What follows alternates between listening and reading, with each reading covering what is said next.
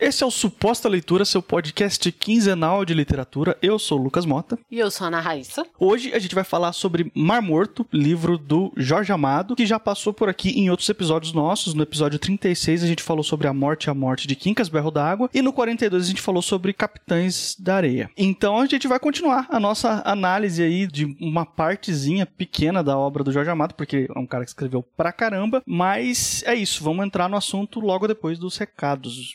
A gente quer comentar hoje e agradecer muitíssimo as marcações que vocês fizeram do perfil do Suposta Leitura enquanto top cinco de vocês no Spotify. Muita gente marcou a gente, a gente ficou muito feliz, a gente compartilhou alguns. E pra gente é muito interessante porque algumas pessoas já conversam muito com a gente nas redes sociais, a gente sabe quem é. Mas eu achei muito interessante ter gente que, assim, a gente vê que tá ali, que dá like, que compartilha, mas que tá mais reservado, mais tímido e que tá, assim, a gente tá no top cinco da pessoa. Achei fantástico. A gente comentou lá no post que é por vocês mesmo que esse trabalho dá certo e a gente queria deixar aqui registrado, porque ia ter zero graça se tivesse eu e o Lucas falando para o nada, porque para isso a gente usaria o WhatsApp para falar um com o outro. E a diferença do trabalho que a gente tá aqui é falar com vocês, e é uma conversa, né? Por mais que a gente fale mais e vocês escutem, toda vez que a gente recebe um comentário de que, poxa, eu li tal livro por conta de vocês, a gente fica muito feliz. E algumas pessoas, tem uma amiga minha que é a Juliana, Juliana Alencar, que é amiga de, de adolescência, eu ia falar de infância, veja só você, mas não é, desde a adolescência que ela escuta a gente, ela falou que leu muito o que a gente indicou, o que a gente conversou aqui esse ano. Eu fiquei muito feliz, Ju. É, outras pessoas também comentaram que, que ah, tô lendo por conta de vocês, e o nosso top tá Gabriel García Márquez e Flores Paul Gernon, que todo mundo tá lendo, e lê e comenta com a gente, já lembra da gente, e a gente ficou muito feliz, porque são livros, e o autor, né, no caso do Gabo, que a gente ama, e a gente tá muito feliz de ter passado mais um ano com vocês. Com certeza, a gente fica muito feliz, assim, pra quem não sabe, já tem algum tempinho aí, que quem cuida das redes sociais do Suposta Leitura é a Raíssa. É muito fácil de saber quando foi, que quando os textos começaram a ficar melhores. Quando é divertido sou eu. Exato. Quando é alguém que se importa de verdade com, com postagem em rede social, eu gosto de conversar, tipo, no inbox com a galera, assim, mas, ou por, pelos comentários, mas de fazer as postagens, quem se importa é a Raíssa. Então, quando ficou melhor, quando deu uma melhorada, foi ela passo, que passou a cuidar, mas eu acompanho lá, eu tô sempre olhando a interação da galera, e a gente sempre fala, é sempre bom lembrar, a gente fica muito feliz de saber que a gente tá conseguindo é, incentivar o pessoal a ler, conhecer autores novos, ou até autores que já conheciam, mas lerem outros títulos também, enfim. Isso é muito válido, é para isso que a gente tá aqui e vamos continuar aqui pela mesma razão também. Vamos, a gente gosta muito de fazer esse trabalho, e o Jorge Amado escreveu trezentos e sessenta e cinco livros, então vai ter episódio aí pra até enquanto vocês quiserem ouvir a gente.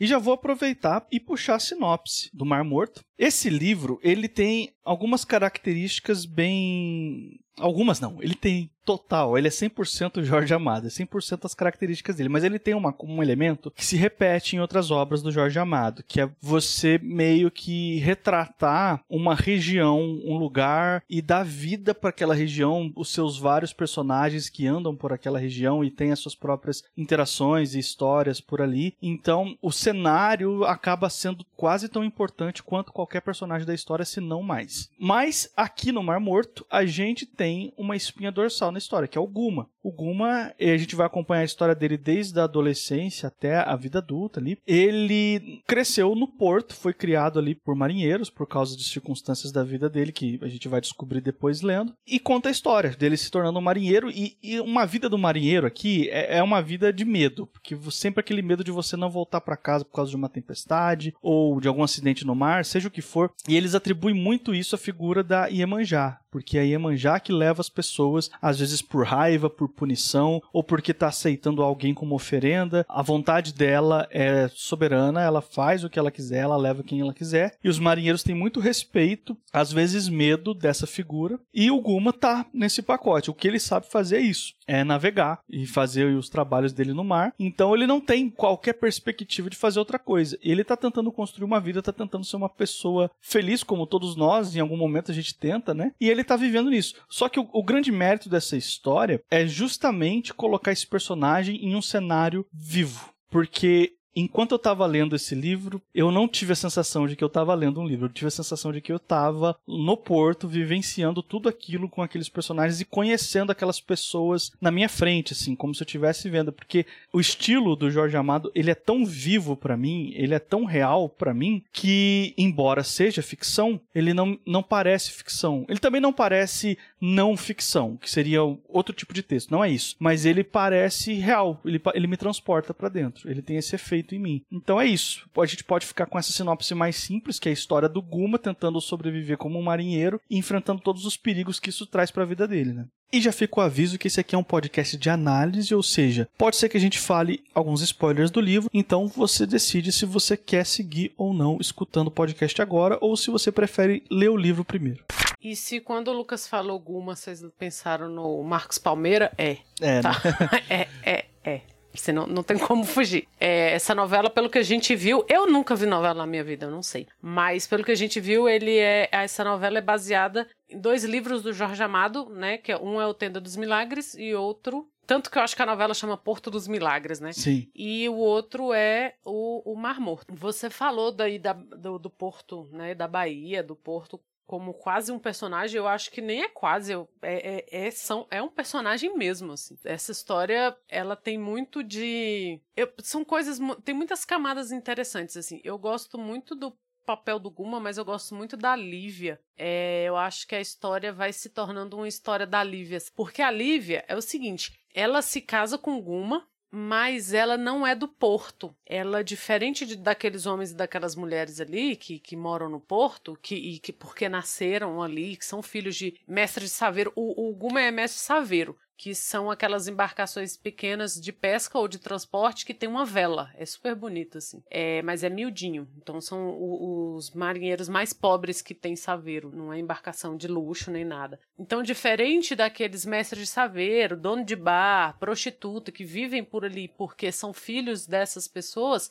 a Lívia é filha da cidade. Ela, ela mora mais pro centro. E ela, então ela não tá acostumada com aquilo. E a Lívia passa... o livro inteiro apavorada, porque a vida dela é sentir medo, porque é assim, é, é o que o Lucas comentou, de que você, o cara sai, eles têm uma relação muito próxima com a morte, eles sabem que não tá nas mãos deles, sabe? O, o Guma tem um tio chamado Francisco, que é mestre de saveiro, que ele hoje em dia, ele já é velho, então quando a, hoje em dia, que eu digo, é quando a história se passa, ele conserta vela, né? Porque ele já tá velho pra sair com o saveiro, e ele que ensinou ao Guma tudo que o Guma sabe de, na, de navegação e tudo. Mas ele tem, você sente que ele tem uma ponta de frustração porque ele não morreu no mar. Então eles têm isso, que o, os marinheiros são os preferidos de Janaína, né? Que é Iemanjá. E que Janaína leva os marinheiros, cada marinheiro tem sua hora, que numa noite de, de tempestade alguém vai ficar no mar e tudo. Então eles têm essa relação muito próxima e sempre assim. Chega ao ponto da Lívia tá falando com a vizinha e a vizinha, que a vizinha começa a falar que ela, ela atrai, assim, ela, que, ela vai começar a dar má sorte pro Guma, porque ela é muito apavorada, o Guma sai e ela fica com muito medo do Guma morrer. Tanto que no início do casamento deles, ela ia com ele, ela tinha tanto medo dele morrer que ela ia com ele toda vez. Até que ele fala, ó, oh, eu fico muito mais preocupado quando você vai. E aí ela parou de ir, mas ela ficava em casa apavorada. E essa vizinha, que é a Esmeralda, fala pra ela assim, cara, você tá atraindo uma sorte pra ele, porque não é assim. Vai acontecer. E não é assim, ah, não vai acontecer nada. Vai acontecer, uma hora ele vai morrer e você vai ter que lidar com isso. Então o tio Francisco tem um pouco disso, tipo, porra, sabe, ficou velho, teve que se aposentar daquele, daquela função e os outros não. O próprio irmão dele já tinha morrido no mar e tal. E essa história, a, a Lívia aparece ali primeiro, né, como a mulher do Guma, porque o Guma é uma figura central no Porto. Ele tem aquela figura do herói, não sei se você, se você vê por esse lado também, Lucas, mas ele é herói, assim. Ele é o cara que as, as mulheres todas olham pra ele, os caras adoram ele, ele é amigo de todo mundo, ele é corajoso, então quando acontece algum desastre que precisa de alguém pra entrar no mar, pra ajudar, tirar alguém, pra ajudar, salvar, é ele que faz. Então ele é muito corajoso, ele é muito bem, bem quisto, ele é muito queridão ali. Então ele é o herói da, da, do lance. Então tem essa coisa, né? Quem é que vai casar com o herói? E não é nenhuma delas ali. É a Lívia que vem, ele vê a Lívia numa, numa festa e tudo, tem toda uma, uma questão, e ele se casa com a Lívia e a Lívia vem. E aos poucos essa história vai meio que se tornando a história da Lívia, apesar de que a gente nunca tem Mentira, tirando o final, os capítulos finais, você nunca tem essa história pela perspectiva da Lívia, mas vai se tornando a história dela, porque as coisas vão, ficando, vão, vão se tornando meio em função dela, e aí ela tem esse medo, ela tem medo de ter um filho com Guma e o filho ser marinheiro também, porque ela começa a acreditar que não tem possibilidade de você nascer no porto e você não, não ser marinheiro. Então ela pensa, se eu tiver um filho aqui, ele vai ser marinheiro e não tem nada que eu possa fazer. E essa história vai meio que se tornando a história da Lívia, né? De como ela aprende a lidar com aquilo, como ela aprende a gostar daquele lugar e daquelas pessoas. E eu gosto também muito do papel que o candomblé tem nessa, nesse livro. O candomblé, as crenças, né? Nos no santos, essa, é, tem um papel muito central como formador daquelas pessoas ali. Eu achei isso espetacular. Eu gosto muito disso também. É, é, é candomblé mesmo que fala? Porque eu não entendo nada de religiões de matriz africana, assim. É, é candomblé. Acho que eles não falaram de umbanda em nenhum momento. Tem uma diferença do candomblé para umbanda, mas eles falam de candomblé. Então, tem uma diferença, mas eu também não sei definir. Eu só sei que existe a diferença. Eu não sei qual é, entendeu? Eu sou ignorante a esse ponto, por isso que eu tô perguntando. Mas eu gosto muito de ver isso retratado aqui, porque essa é uma história legitimamente brasileira em todos os sentidos da palavra. E a gente é um país de maioria cristã, né? É um país muito católico. E ver uma história brasileira assim que completamente, assim, não é emulando nenhum cenário gringo, nenhuma linguagem gringa, nada, é, é nosso mesmo, sabe? Você vê que dentro desse país de dimensão continental, a gente tem múltiplas realidades além daquela que é, teoricamente, a dominante, a que a maioria segue, é muito interessante, porque ali no Porto, a, a figura da Iemanjá é a figura de maior importância, pra bem e pra mal. É a mais respeitada, a mais temida, a mais admirada, é a mais tudo, entende? É, essa seria a, a divindade, a entidade, ou como, ou como queira chamar, que tem maior relevância para a vida dessas pessoas. E essas pessoas estão no mesmo país que a gente, que é um país de maioria cristã, que a gente sabe que trata dessas questões sobrenaturais e, e de crenças pessoais de uma forma muito diferente. Muito diferente mesmo. Então é legal ver isso, ver essa... sentir no, nas páginas desse livro aqui essa pluralidade no Brasil. Eu terminei esse livro, eu acho que a gente até comentou, assim, com aquela sensação que eu tenho quando eu termino qualquer livro do Jorge Amado. É, sabe a vontade de não ter mais nada pra ler pra você pegar o próximo? Eu tenho muita vontade de ler mais coisa dele toda vez que eu leio. Sempre que eu leio, eu quero ler outro. É batata. Seria o Jorge Amado novo Gabo? Na vida da Raíssa? Não sei, talvez. Mas aí quem faz altar pra um santo só é você, Lu, tá? Eu posso ter dois. Velhos latino-americanos de bigode? É um padrão que nós estamos seguindo aí. Mas olha só, tem um determinado momento na história em que a Lívia, ela vai ficando cada vez com mais medo, cada vez mais desesperada, porque ela vai se envolvendo afetivamente com o Guma, e quanto mais envolvida ela tá com ele, mais ela sente que ela tem algo a perder, entendeu? Então, o medo aumenta. Quanto mais ela se importa com ele, quanto mais ela ama ele, mais medo ela tem dele morrer, dele, dele não voltar uma vez que ele sair pro mar. Então, ela começa a pressionar muito ele pra, meu, sai dessa vida, vamos arrumar uma outra coisa aqui pra gente. E aí eles bolam todo um plano lá de mudança de vida, porque eles têm que abrir uma quitanda, mas eles precisam de um dinheiro, precisam juntar um dinheiro, e não consegue, sabe? Aquela coisa de você... Aquela galera do empreendedorismo não concorda com isso, né? Acha que qualquer um pode juntar um milhão de reais, assim, da noite pro dia pra abrir um negócio, né? Mas eles não, eles estão ali fazendo das tripas coração pra ter um mínimo pra sobreviver com um pouquinho de dignidade e ter grana ainda pra poder abrir um outro negócio, pra ele não ter que mais sair pro mar. E a saída é que ele começa a trabalhar para um cara que faz ali os, os seus contrabandos, né? Ele começa a mexer com contrabando. E aí você vê a sensibilidade do Jorge Amado de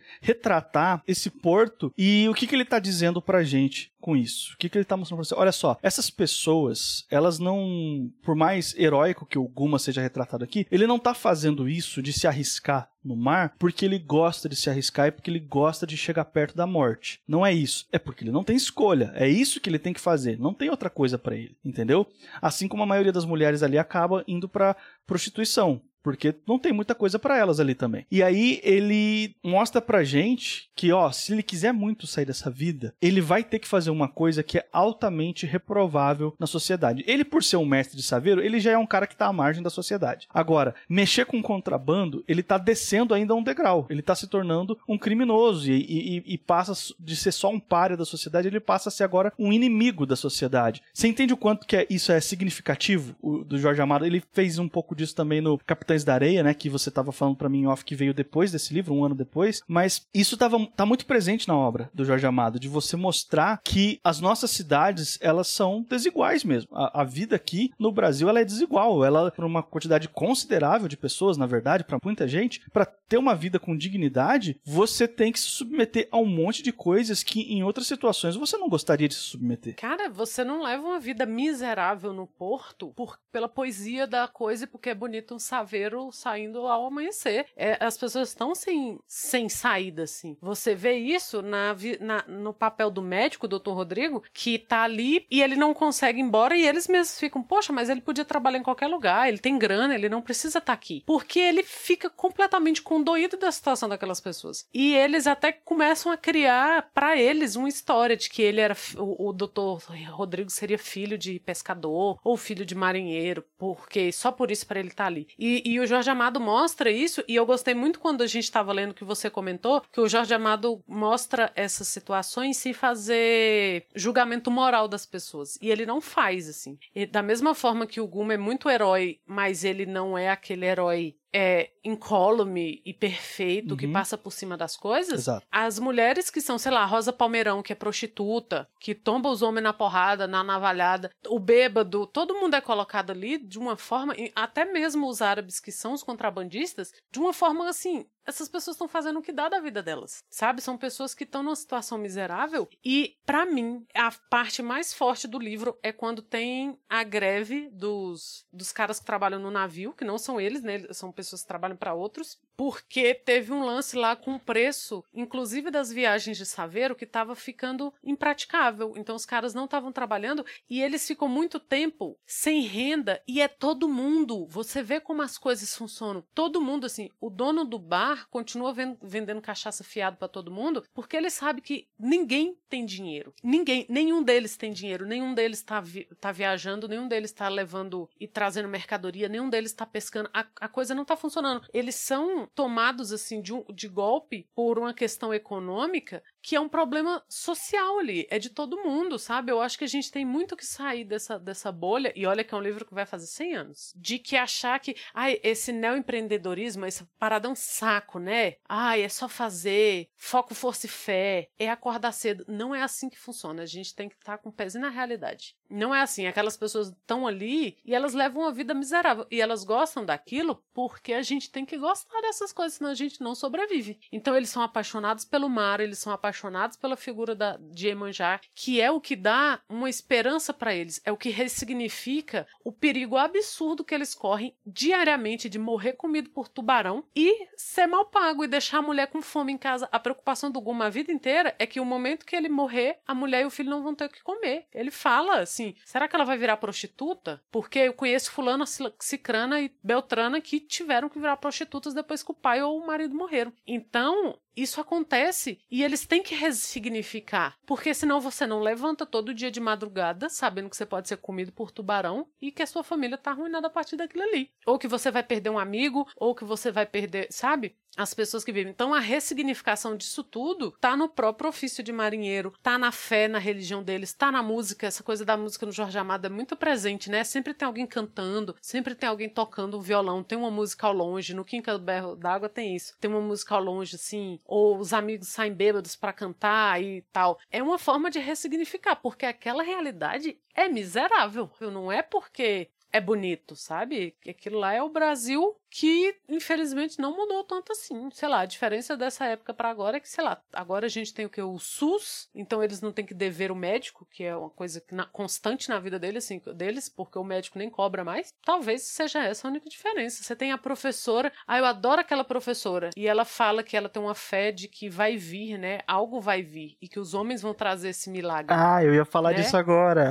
Ah, nossa, aí toca a Quinta Internacional no fundo, assim, né? Quando ela fala, os homens, que ela fala Fala pro, pro médico o tempo todo que ela tá esperando um milagre, que esse milagre vai vir pra aquele povo. E aí o médico acha que ela tá sendo religiosa. E, ah, mas eu não acredito e tal. E ela fala que não, que o milagre vai vir dos homens, né? E quando eles entram em greve, ela fica maravilhada com a força da organização social, com a força da mobilização daqueles homens pelos seus direitos. Ela fica e ela fala, é, é, é um milagre que tá vindo. Eu acho emocionante. Eu ia falar disso, isso que você falou realmente eu concordo, mas mais pro final, acontece um negócio, acho que eu posso falar, porque esse aqui é um episódio que tá liberado spoiler, né, mas que é quando finalmente acontece o que a gente espera o livro inteiro, porque esse negócio da morte não é um negócio simplesmente assim, o Guma tem medo de morrer porque ele trabalha no mar, não é isso. A morte tá presente no livro, como você já falou aí, e a gente vê personagens morrendo, alguns personagens morrem por várias razões, mas alguns morrem por causa do mar, e, as, e mostra as viúvas mesmo, e mostra como é que as mulheres lidam, lidam com isso, com essa perda e tal. Então, isso tá presente no livro todo. Então, existe esse medo. E aí chega um momento que a gente fica o livro inteiro com medo, que é a morte do Guma, porque a gente se apegou ao Guma. E o que acontece com a Lívia depois, que ela não tem o mesmo destino que as mulheres,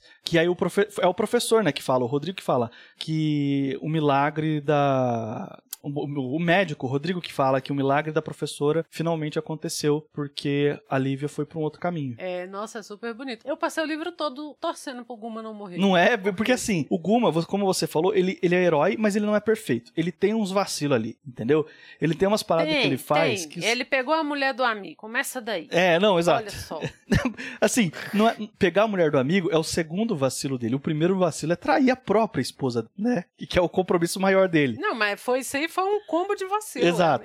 Né? Apesar de tudo isso, o fato de... Enfim, você entende... Você entende qual é que é a regra do jogo, daquela vida que ele tá vivendo, do que, que ele tá levando da, naquele lugar ali, sabe? Então você não julga. E aí, o Guma, você acaba até se afeiçoando a ele de um jeito. Então você torce. Mesmo com os vacilos, você não... Desde o início você se afeiçoa a ele. E aí, quando ele trai o amigo e ele trai a Lívia, você só fica... Sabe quando um amigo seu vacila pra caralho? Uhum, é a eu, mesma sensação. Eu sei. Você não fica puto. Ah, oh, macho escroto. Péssimo personagem. Não, você fica assim, porra, não acredito não. Quando as Esmeralda começa a dar em cima dele, eu fico, ah, não, véi, não, não, sai daí, sai daí, sai daí. Porque eu sabia que ele não ia dar conta. Ei. Porque você fica... Só triste. Você uhum. não fica puta com ele. Então, porque eu vou até fazer um paralelo de um outro livro que a gente falou aqui relativamente há pouco tempo, que é o Como Água para Chocolate. Que... Uhum.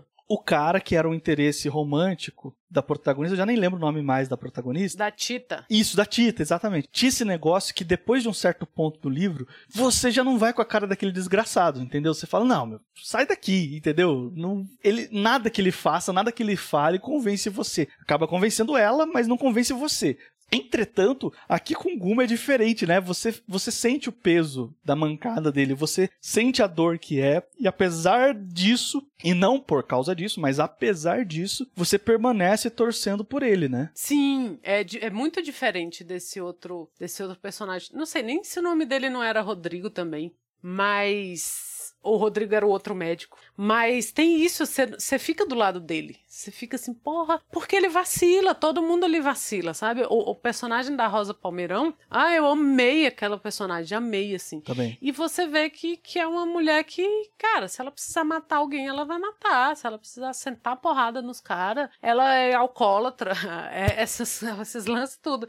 Todo mundo ali é, mas... Eu acho que, que o grande lance do, do Jorge Amado é humanizar essas pessoas. É humanizar, é, é você trazer esse contexto social, que é o mesmo do, do que a gente comentou do Capitães da Areia. Que é, assim, se você gosta de um personagem só porque ele é bonzinho, limpinho, você tá precisando de mais literatura na sua vida, você tá precisando de uns filmes nacional, sabe? Pra sacar que não é a vida, não é assim. E o, o grande barato do Jorge Amado é isso. Você não fica do lado do Guma quando ele trai o amigo e a esposa. Você só fica com doída, pensando assim, porra, precisava de mais confusão pra sua cabeça? Não precisava, sacou? E com todos os outros, assim, quando você fica sabendo das coisas, o amigo dele acaba matando a esposa e se matando, né? E você fica só... condoído com aquela situação, triste, assim, você pensa, porra, olha o rumo que as coisas tomaram, porque tudo é muito humanizado. Ele não põe um véuzinho de, de, olha, são pobres e são honrados, que é isso que a galera gosta de ver. A galera adora um pobre honrado, um pobre bonzinho, um pobre que se esfalfa. Um pobre inofensivo, né? É, um pobre inofensivo, que tá sempre num calvário e tal, e isso não acontece aqui. E é o que deixa os personagens do Jorge Amado mais brilhantes pra mim, você não tem essa Essa, essa passadinha de mão, assim, de, ai, olha, como esse pobre é inofensivo. Ele até gosta de ser pobre, não. Você vê os dois lados, os dois lados estão ali, e a forma como ele coloca é, ó, oh, não é à toa esse homem, viu? Não é. é. E eu fico muito feliz dele ter feito muito sucesso, porque ele... a gente tava falando disso um pouquinho antes de começar a gravar, né, que ele, e a gente já comentou em outros episódios, que ele vivia da escrita dele, e eu fico muito feliz, enquanto ser humano, de saber que este ser humano conseguiu viver da escrita dele, porque é uma coisa que te dá aquele orgulho de ser brasileiro, assim, pensar, ó, oh, estou lendo esse homem aqui, ó, no original. Eu sei onde é a Bahia. Você comentou aí da Rosa Palmeirão, que é uma personagem que eu adoro também. Eu, gost... ela, eu simpatizei com ela desde a primeira menção dela na história. Mas a cena, uma, a cena com ela que eu mais gosto é a despedida dela com o Guma. Ah, também, também. Eu chorei nessa parte. Nossa, ele, ela pede pra ele, assim, olha só, eu sou aqui, você sabe que, né, eu nunca vou ter uma família por causa da minha condição, de quem eu sou e tal, enfim, e a fama que eu tenho.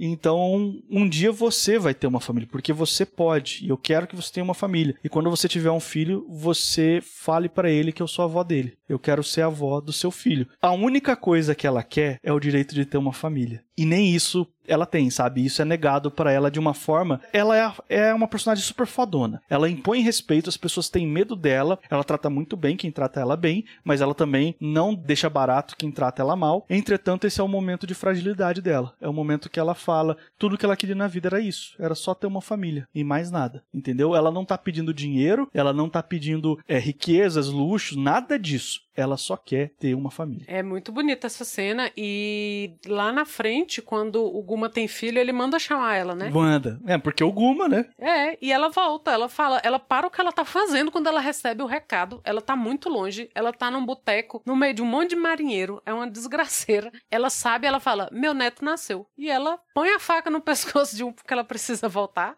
uhum. Maravilhosa, e volta. Porque era aquilo que ela tinha pedido, assim. É brilhante. Esse livro, meu Deus, tem personagens que você não esquece. Eu acho, assim, você não esquece nenhum. Nenhum personagem é bobo, assim, sabe? Eu... Não sei como é que a Lívia foi retratada na novela, mas eu aposto que não foi nem metade da maravilha que ela se torna nesse livro, porque ela começa assim como a, a garota super novinha e muito linda, e o Guma fala que ela é a mulher mais bonita do Porto e tal, nananã, e ela termina assim, ó, apaixonante. Que livro sensacional. Ó, e eu vou falar uma coisa aqui, fazer uma confissão. Eu tô descobrindo o Jorge Amado e, e, e tô tendo a oportunidade de falar sobre esse processo de descoberta aqui no Suposta Leitura. Os três livros que a gente falou dele aqui são os que eu li até o momento. Nesse período, eu já tenho o Jorge Amado tatuado aqui no meu braço, já tenho citação do Capitães da Areia aqui. E agora, depois de ler o Mar Morto, eu, eu já consigo falar com toda a tranquilidade do mundo. Jorge Amado é o meu autor favorito. Nossa, mas eu também é um dos... Não sei ainda se é o meu autor favorito, mas é um, um dos... Com certeza. E eu achei que você ia fazer a confissão de que você ia ver a novela.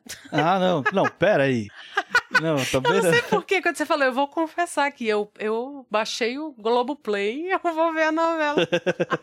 Não, não, não, não. Não, a minha confissão é só que ele, ele agora, tipo, é o, é o cara que eu quero ler tudo, entendeu? É a minha... É o... Ah, mas eu também. Completamente apaixonado. E tem um amigo, o Dudu, o Dudu escuta a gente, o Eduardo, a gente estava conversando, a gente tem uma vida de leitor muito próxima, assim, a gente é amigo desde adolescente também, e a gente fala e divide tudo que a gente lê, a gente tem lista de leitura que a gente faz junto. Aliás, eu já falei aqui no podcast que a gente que a gente, que eu tava lendo os livros do Machado de Assis, né, na ordem, e é com o Eduardo que eu, que eu fiz esse planejamento. Mas então, a questão é, a gente tava se, se questionando por que, que a gente não tinha lido o Jorge Amado antes na vida. E a gente descobriu que tinha um preconceito das pessoas. Por que que eu não li Jorge Amado antes? Porque a minha mãe não gosta de Jorge Amado. Porque tinha um preconceito, eu não sei se é por causa do lance da novela, e eu acho que é, com o Jorge Amado, de que, ai, é tudo igual, porque eu acho que as pessoas conheciam, e eu lembro de ouvir muita gente adulta falando isso, que os livros do Jorge Amado eram todos iguais e só tinha putaria. Por quê? Porque o brasileiro é hipócrita, porque como é que você assiste uma novela com a Sônia Braga e você vê que esse papo de que não gostou? Tá doido? E, e a gente chegou a essa conclusão, que a gente não tinha lido antes, porque as pessoas, numa determinada época, as pessoas viraram, torceram o nariz pro Jorge Amado. Não sei por quê, o que que aconteceu, mas estou muito feliz de ter lido a tempo, viu? Porque eu também, cara, que descoberta. Pra mim agora a pessoa fala, ai, literatura nacional, ó, oh, Jorge Amado. Jorge Amado, exatamente. E eu já te falei, né, pra ler a Zélia Gattai, o Anarquistas Graças a Deus. Já tô com ele aqui engatilhado pra ler também. Se quiser falar sobre ele, eu vou ter que ler de novo, mas, mas a gente fala. Tá bom. E estamos chegando ao final aqui de mais um podcast. Se por um acaso esse aqui é o primeiro Suposta Leitura que você está ouvindo, eu quero te lembrar que esse aqui é um podcast quinzenal. A cada duas semanas sai um episódio novo, sempre às quartas-feiras. Não se esquece de assinar o nosso feed. A gente está disponível em qualquer agregador de podcast. É só procurar por Suposta Leitura, incluindo no Spotify. A gente está nas redes sociais também, então se você quiser falar com a gente, marcar a gente... Só não é pra marcar em sorteio, mas pode falar com a gente, pode marcar. A gente tá no Twitter e no Instagram, como arroba Suposta Leitura. Como não sou eu que cuido das redes sociais, pode marcar em sorteio sim, tá liberado. Eu sou o Lucas Mota, tô no Twitter e no Instagram, no arroba mrlucasmota. Eu sou a Ana Raíssa, eu também tô no Twitter, é a Ana Raíssa, tudo junto, com dois N's, dois R's e dois S's. E daqui quinze dias estamos de volta.